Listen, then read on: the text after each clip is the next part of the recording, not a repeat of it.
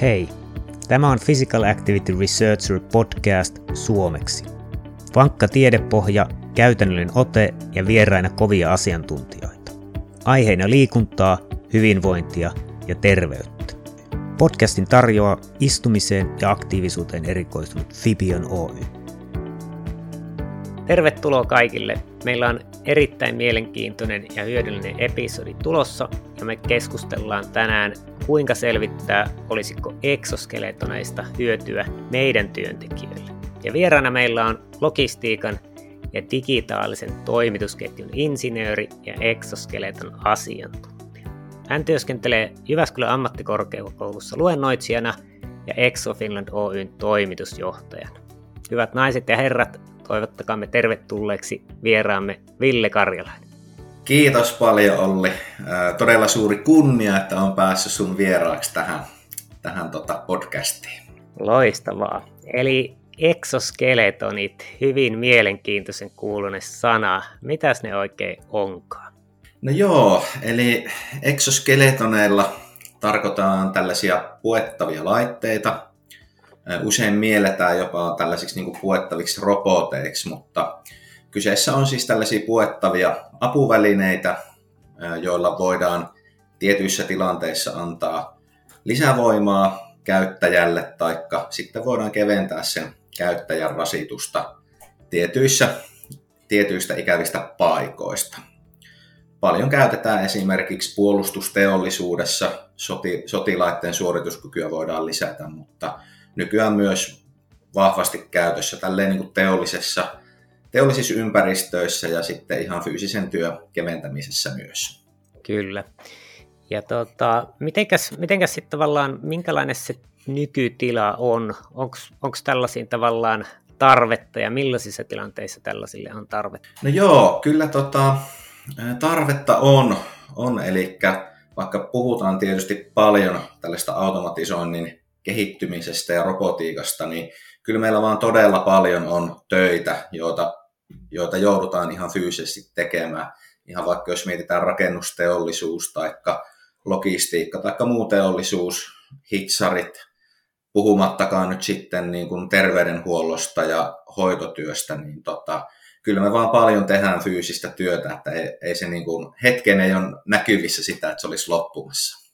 Mm, ja tavallaan nykyisin on paljon, kun ihmiset on yleensä inaktiivisia, niin ihmiset ajattelee, että kaikki fyysinen aktiivisuus on on hyväksi, mutta tutkimukset osoittaa pitkälti, että työn aikainen fyysinen aktiivisuus yleensä haitallista meidän terveydelle ja vapaa-aikana se on hyödyllistä, koska vapaa-aikana me pystytään valitsemaan intensiteetti, me pystytään valittamaan, mitä me tehdään, ja työssä monesti päädytään tekemään toistavia töitä, niitä tehdään liian paljon ilman palautusta ja monesti liian matalalla teholla, eli se on sellaista tasaisen junnaavaa, ei niinkään sellaista, että silloin tällöin tehdään kehittävää.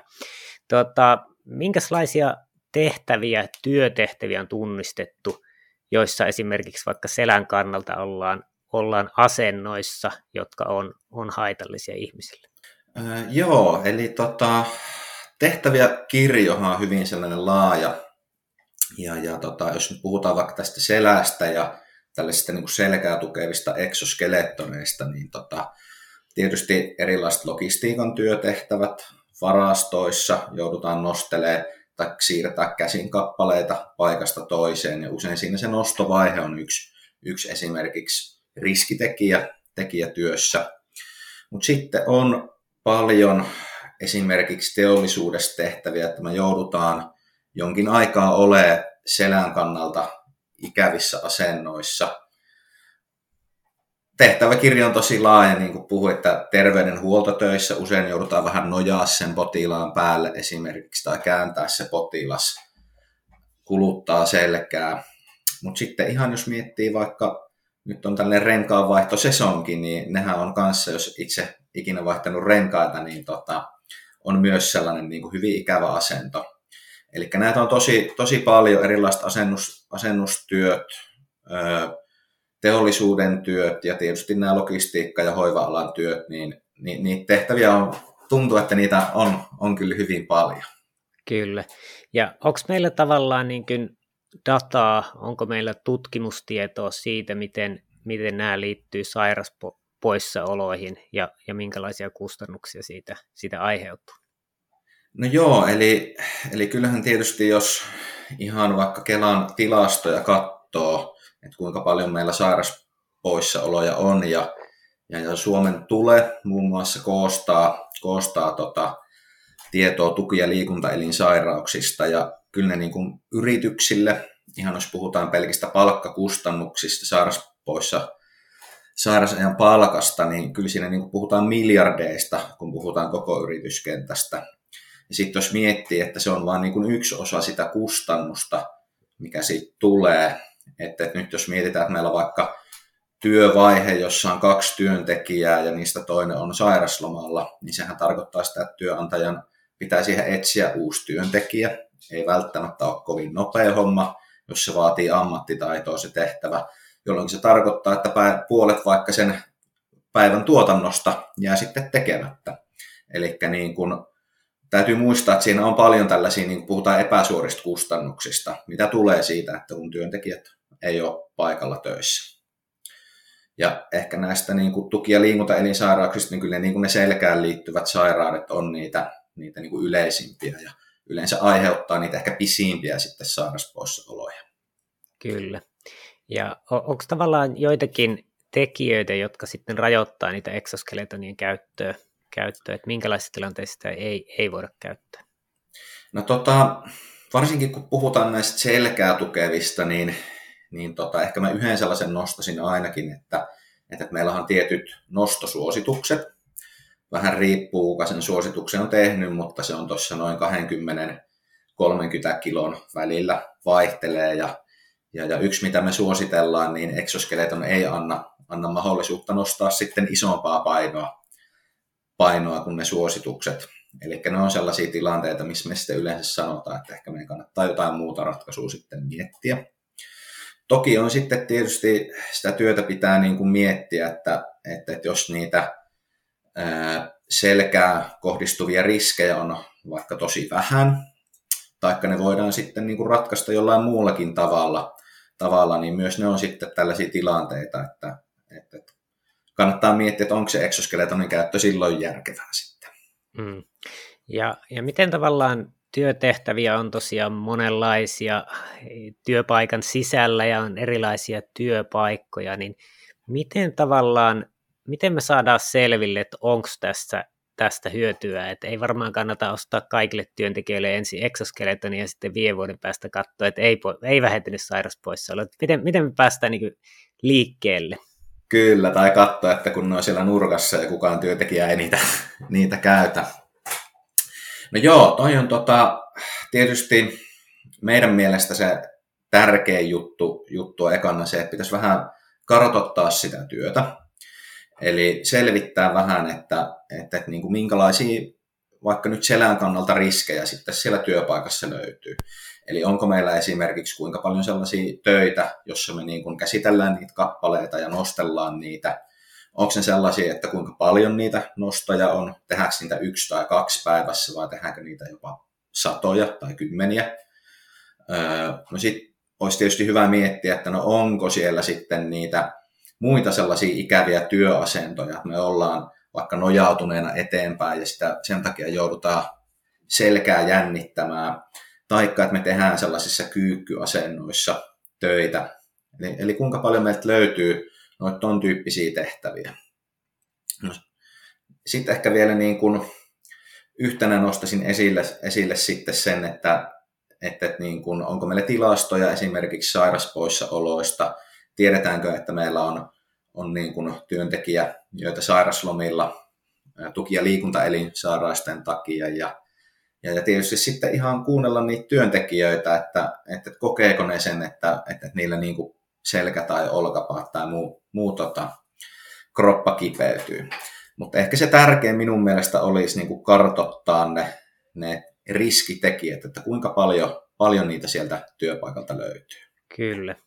Ja mä voin ehkä tähän tuo vähän, vähän lisää, että mä oon tosiaan tehnyt väitöskirjan lihasaktiivisuuden mittaamisesta ja kiihtyvyysanturien hyödyntämisestä. Ja tosiaan tavallaan mitä me halutaan siinä monesti mitata on, on sitä lihaskuormitusta, mutta esimerkiksi alaselän lihaskuormituksen mittaaminen ei ole kenttäolosuhteissa kuitenkaan erityisen kätevää, niin periaatteessa paras keino mitata sitä työn kuormitusta on, on mitata kiihtyvyysanturilla.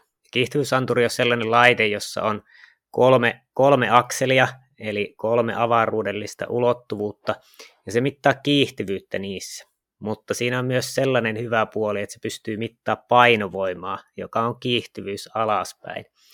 Ja tavallaan kun siinä on kolme akselia, niin me pystytään näkemään siitä sen laitteen kallistus painovoimaan nähen, ja kun me kiinnitetään se kroppaan, ja tässä esimerkiksi tapauksessa, kun me puhutaan alaselästä, niin me pystytään laittaa se esimerkiksi rintalastaan kiinni, jolloin, jolloin me nähdään sen laitteen kallistus, mikä samalla on rintalastan kallistus painovoimaan nähden. Eli me nähdään kulma pystysuoraa vasten, ja pystytään silloin mittaamaan juuri noita asioita, mitä Ville sanoi, eli me pystytään mittaamaan, että montako astetta se ylävartalo on kallistuneena, kallistuneena ja siinä esimerkiksi niin 45 asteen paino kulmassa, niin se jout kannattelee yllättävän painavaa ylävartaloa ja päätä siinä. Ja etenkin jos jokainen voi itse koitella, että menkää 45 asteen kulmaa ja olkaa siinä vaikka 30 sekuntiakin, niin se on jo aika iso kuormitus. Sitten kun aletaan miettiä, että näitä tulee, tulee enemmän, ja etenkin ne staattiset asennot, joissa tavallaan niin verenkierto, jos lihaksen aktiivisuus on yli 5 prosenttia maksimista, eli hyvin vähäinen, niin siinä käy niin, että lihakset supistuu ja ne painaa ne pienet verisuonet umpeen periaatteessa. Eli meillä ei lihaksistossa veri kierrä silloin, kun meillä on lihasaktiivisuutta.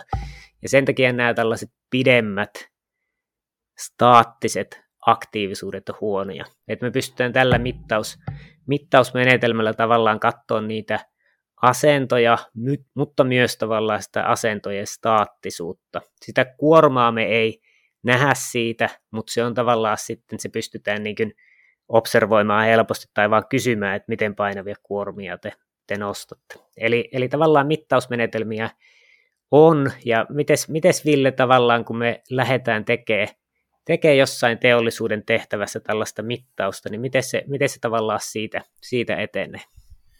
No tota, joo, eli tietysti niin kun, ensinnäkin minun mielestä aina tällainen niin kun konkreettinen data on tosi tärkeää, koska silloin meillä, meillä on niin kuin mustaa valkoisella, eikä ne ole sellaisia niin kuin mielipiteitä, että no meillä ehkä on tai meillä ehkä ei ole sellaisia.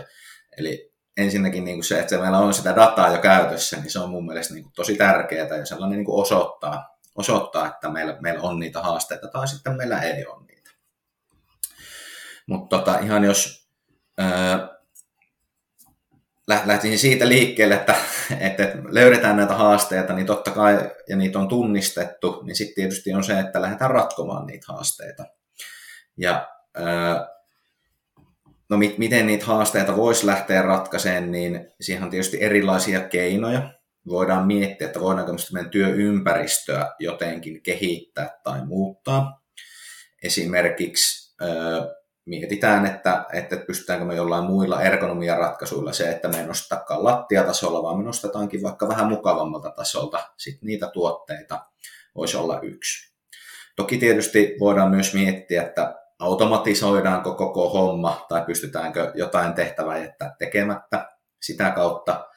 No ne on tietysti helposti vähän kalliita ratkaisuja ja ehkä sellaisia, sellaisia tota, ei niin skaalautuvia, vaan vähän sellaisia sovelluskohtaisia No toinen olisi tietysti sitten niin kuin se, että miettisi sitä työn suunnittelua tai työn kiertoa.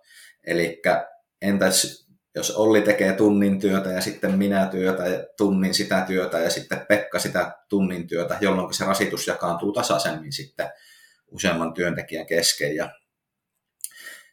ehkä tuohon sellaisia haasteita sitten niin kuin on, on taas se, että jos taas se työ vaatii ammattitaitoa, niin, niin, niin tota, me voidaan miettiä, että, että se työ on vähän sellainen niin kuin aloittaminen on hidasta ja näin, niin tota, usein niissä on huomattu, että se vähän laskee sitä niin kuin tehokkuutta esimerkiksi.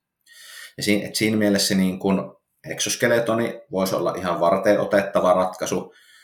Toki mä oon vahvasti sitä mieltä, että nämä kaksi edellistä pitää olla jo niin kuin hyvässä, hyvä, hyvin kunnossa. Ja sitten tavallaan kolmantena otetaan se exoskeleton, että jos emme saada eikä pystytä niitä ongelmia ratkaisemaan, niin sitten me kokeillaan tällä puettavalla laitteella.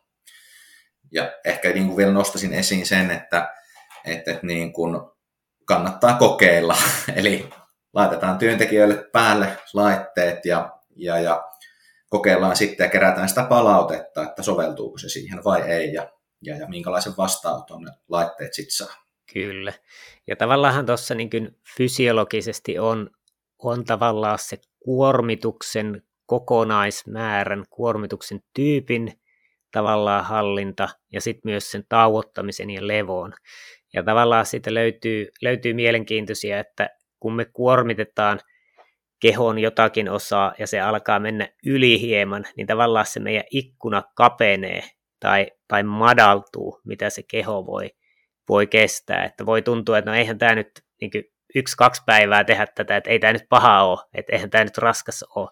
Mutta tavallaan jos sinne koko ajan pikkasen kroppa väsyy, niin tavallaan se kynnys niille vammoille ja muille, muille alkaa, alkaa kasvaa. Ja yleensä tavallaan sellainen epämiellyttävyyden tunne. Alussa se on yleensä vaan vähän semmoinen, niin kuin, se ei ole kipu, sä vaan tunnet sen kudoksen tavallaan. Se on ehkä semmoinen paine tai ei nyt kutina, vaan sellainen vähän vaikea, vaikea sanoa, semmoinen pieni puutumisen tunne, niin nämä yleensä korreloi yllättävän paljon siihen, että tuleeko pitkässä juoksussa sitten, sitten ongelmia, ongelmia. Ja tavallaan tuossa just eksoskeletoneilla niin me pystytään vähentämään sitä kuormitusta keventämällä tai tavallaan tukemalla sitä asentoa.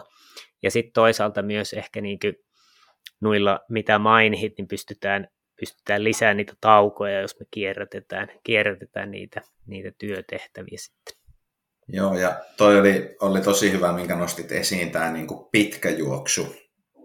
Et täytyy kuitenkin muistaa, että jos meillä nyt vaikka tulee tuosta uusi työntekijä, nuori, urheilullinen, niin eihän sille nyt ole se homma, eikä mikään vaikka kesä tehdään nyt kesätöissä sitten tällaista fyysistä työtä. Mutta sitten kun me mietitään, että me haluttaisiin kuitenkin pysyvyyttä siellä työpaikalla, haluttaisiin pitkiä työsuhteita, niin sitten me mietitään sitä, että, että kun on 10 vuotta tehnyt, 20 vuotta tehnyt ja rupeaa sitten yhtäkkiä se eläkeikäkin lähestymään, niin ollaanko me enää sitten niin kuin ilman näitä apuvälineitä ja ilman keskittymällä näihin juttuihin, niin tota, onko se sitten enää niin kuin työkykyistä, enää se meidän työ, työntekijät sitten sit siinä vaiheessa ja pystyykö ne tekemään ja haluuko ne enää, enää tehdä sitten sellaista työtä, niin siinä tulee sitten näitäkin kysymyksiä. Ja tuohon ehkä vielä niin kuin selän kannalta voisin nostaa vielä senkin, että kun puhuit tässä, että, että, että kun se lihakset väsyy ja mitä sitten tapahtuu, niin selän kannalta ehkä vielä se on, haaste on se, että, että, että me selkälihakset jännitetään, niin me pidetään niin kuin, ja me nostetaan oikealla tekniikalla, niin meillä se selkä pysyy aika hyvässä asennossa ja se ei kuormita meidän selkärankaa. Mutta sitten kun me tehdään paljon sitä työtä, on niitä toistoja tai pitkiä aikoja ollaan siinä noja-asennossa, ja sitten se meidän ranka, selkälihakset ei enää jaksakaan pitää sitä hyvää asentoa, ja sitten se meidän selkäranka rupeakin vähän vääntyä sillä eli me nostetaan niin sanotusti selällä. Ja ne on taas sitten ne, sitten niin ne riskit siihen, että jotain joskus tapahtuu, niin kasvaa sitten kyllä huomattavasti. Kyllä, ja tavallaan voi mennä myös niin päin, että, että henkilö aluksi nostaa tosiaan hyvällä tekniikalla, mutta se on kuitenkin jaloille ja polville raskasta se nostaa, että meidän, meidän selkä on tavallaan vahvempi kuin jalat sieltä nostaa sieltä alhaalta monissa asennoissa. Se, että ne jalat alkaa vähän väsymään tai ei, ei viiti enää nostaa, nostaa hyvin, että se on tavallaan merkki jalkojen väsymyksestä, niin sitten me aletaan nostaa huonommin. Ja sama tavalla, että ei tarvitse kurkottaa kuin ihan 10 senttiä niin sinne eteenpäin, kun nostat jotakin, niin se paino on todella paljon suurempi, koska siinä tulee tavallaan vipu, vipuvarsi varsi fysiikasta, että se on hyvin, hyvin paljon tavallaan niissä työtehtävissä, että tavallaan ne jalat ja sen painopisteen saa sinne noston alle tavallaan, niin, niin se vaikuttaa tosi, tosi paljon. Kyllä, tuo on hyvä pointti vielä, mitä nostit, niin toi etäisyys, eli kuinka kaukaa me nostetaan, niin se on myös yksi tällainen niin kuin riskitekijä tai tällainen niin kuin hyvä, mitä kartottaa, että onko meillä paljon sellaisia vai päästäänkö me aina siihen, siihen tota, miten sen sanoisi, siihen käsittelypaikan eteen. Kyllä. Ja tavallaan tuosta mittauksesta käytännössä, niin laite on äärimmäisen pieni, painaa vain 7 grammaa litteen laite.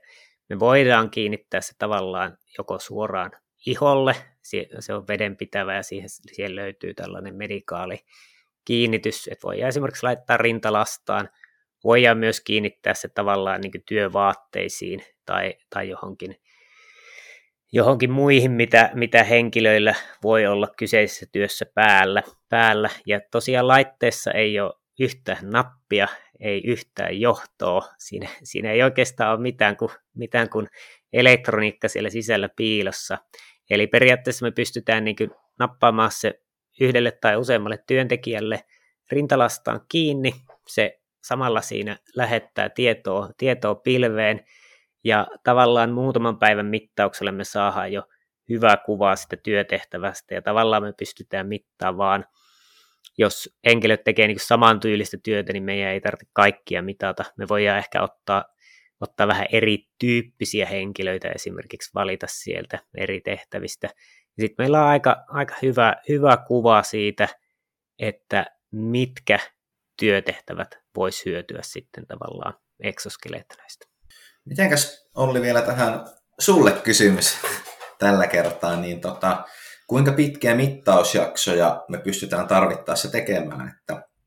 Kyllä, joo. Eli, eli me pystytään kyllä hyvinkin, hyvinkin pitkiä, pitkiä mittauksia tekemään, että se laite on, se pystyy mittaamaan 22 viikkoa tällä hetkellä tavallaan sille yhdellä latauksella. Eli me pystytään laittaa se henkilölle se älypuhelimeen lähettää dataa ja älypuhelimesta pilveen, pilveen salattuna, salattuna tietona ja sieltä nähdään sitten, että pystytään myös tekemään tällaisia pitkäaikaismittauksia. Ja niin kuin sanoit, että, että yhden päivän, kaksi päivää pystyy hyvin tekemään. Mitä se on pidemmässä ajassa, me pystyttäisiin tavallaan myös mittaa, että muuttuuko se. Siellähän voi olla, että jos aletaan vaikka loman jälkeen mittaamaan, niin voi olla, että kahden viikon kohdalla alkaakin ehkä selkä väsymään, väsymään ja siellä aletaan tekemään, tekemään töitä eri tavalla. Eli siinä olisi mahdollisuus myös tehdä tällaisia pidempi, pidempiaikaisia mittauksia ja pystytään myös jatkaa sitä mittausta sitten, jos exoskeletonit on käytössä. Et me voidaan nähdä, että muuttaako se henkilöiden työtapaa, työtapaa, vaikkakin siinä tietysti tulee se, että se exoskeleton keventää jo niitä liikkeitä. Mm, kyllä. Joo, ja varmasti tällainen niin kuin, riippuen varmastikin niin kuin siitä työpaikasta, niin jos meillä on hyvin muuttuvaa se työ, niin varmastikin sellainen pitempi ajanjakso niin antaa sitten ehkä todellisemman kuvan siitä tota, työstä ja niistä haasteista. Kyllä. Ja haluaisitko tähän tuota, antaa, antaa vähän niin kuin esimerkkejä, että minkälaisissa työtehtävissä on ollut tavallaan on todettu, että exoskelettonit on ollut avu, avuksi ja on, on käytössä vaikkapa Suomessa. Niin kuin tuossa vähän alkuun sanoin, niin kyllä niitä tehtäviä on, on niin kuin tosi laajasta laitaan. Öö, on esi, esimerkiksi, niin kuin mainitsin, niin on vaikka tuo kiinteistön huolto ja erilaiset muut tällaiset huolto, huoltotehtävät. Öö, parhaillaan on, on myös tuolla niin terveydenhuoltopuolella puolella, eli vaikka tällaista hoitokodeissa kodeissa käytössä. Logistiikka ala, ala on tietysti yksi sellainen ihan selkeä, selkeä missä ne niin kuin sel, selkä on, selkävaivat on yksi ongelma. Ja, ja, eli kyllä niitä niin kuin hyvin paljon erilaisia kohteita, kohteita tosiaan löytyy. Kyllä. Joo, ehkä lopetetaan tämä episodi tähän ja jatketaan sitten vähän spesifimmillä es- esimerkillä, että miten, miten tavallaan pystytään vähentämään alaselkävaivoja esimerkiksi lajittelutyössä. Katsotaan, katsotaan sitä hieman tarkemmin, mutta otetaan me pieni tauko tähän väliin. Tuota, kiitoksia vaan sulle tähän astisesta nauhoituksesta. Ei mitään, kiitos Olli itsellesi. Tämä episodi olikin tässä. Kiitoksia kun kuuntelit Physical Activity Researcher podcastia. Jos tykkäsit kuulemastasi, niin täppää käyttämässäsi applikaatiossa tilaa kautta subscribe, niin et missaa uusia episodeja. Meillä on todella kovia vieraita tulossa, joten kannattaa kuunnella ehkä toistekin. Ja jos haluat vähän helppiä meitä, niin voit antaa arvostelun podcast-applikaatiossa, twiitata tästä podcastista tai vaikka vinkata kaverille. Kiitoksia ja ei muuta kuin loistavaa päivänjatkoa kaikille.